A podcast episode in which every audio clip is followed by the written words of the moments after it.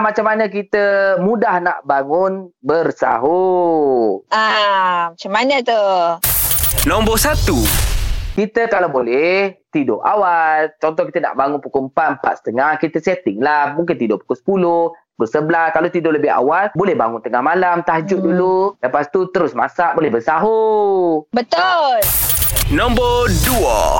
Kunci jam lah. Smartphone korang kan dah canggih. Boleh pasang 10 alarm kat situ. Ha, kalau yang jenis susah bangun tu. Jadi korang ma- manfaatkanlah. Kemudian apa kemudahan yang ada kat situ. Ha kan. Set alarm korang sekurang-kurangnya sejam atau 45 minit sebelum waktu azan subuh. Sempatlah nak menggeliat ko.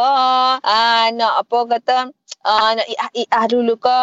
Ha, lepas tu nak sediakan makanan, ada makan. Mas, maknanya ada masa lah. Tak rushing lah orang kata. Ha, gitu. Amen lah. Nombor 3.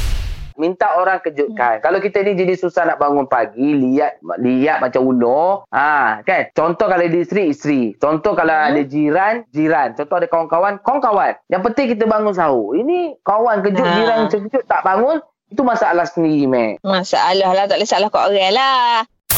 Nombor 4.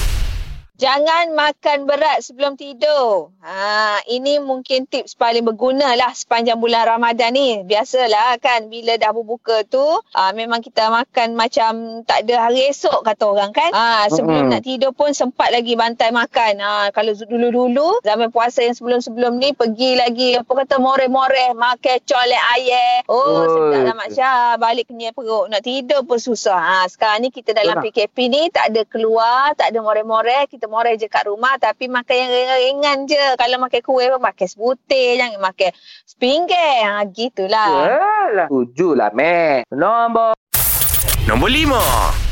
dari gadget kita tu zaman sekarang zaman moden PKP ni gadget lah jadi kawan kita sebab sebelum tidur kalau kita tengok gadget kita akan leka jadi masa tu berlalu macam tu je kalau boleh masuk bilik gadget Hmm. tu campak ke mana-mana tutup lampu boom tidur Tidur. Ga- Ha. Jangan fikir pasal gadget pun jangan jangan membuatkan kita Betul. lambat tidur lambat bangun sahur Iya, Oh God lah. setuju. Hmm. Setuju, setuju. Habislah kan? Habislah apa pun sama Ah. bersahur besok Kan semoga apa tips yang kita bagi ni berguna lah dalam kita orang kata bergurau senda adalah orang kata benda-benda yang bermanfaat juga kita selitkan. Macam tu lah Mak Syahir. Yelah, sekejap lagi kita ada set demo tanya set Ambo Jawa Gegar Permata Pantai Timur.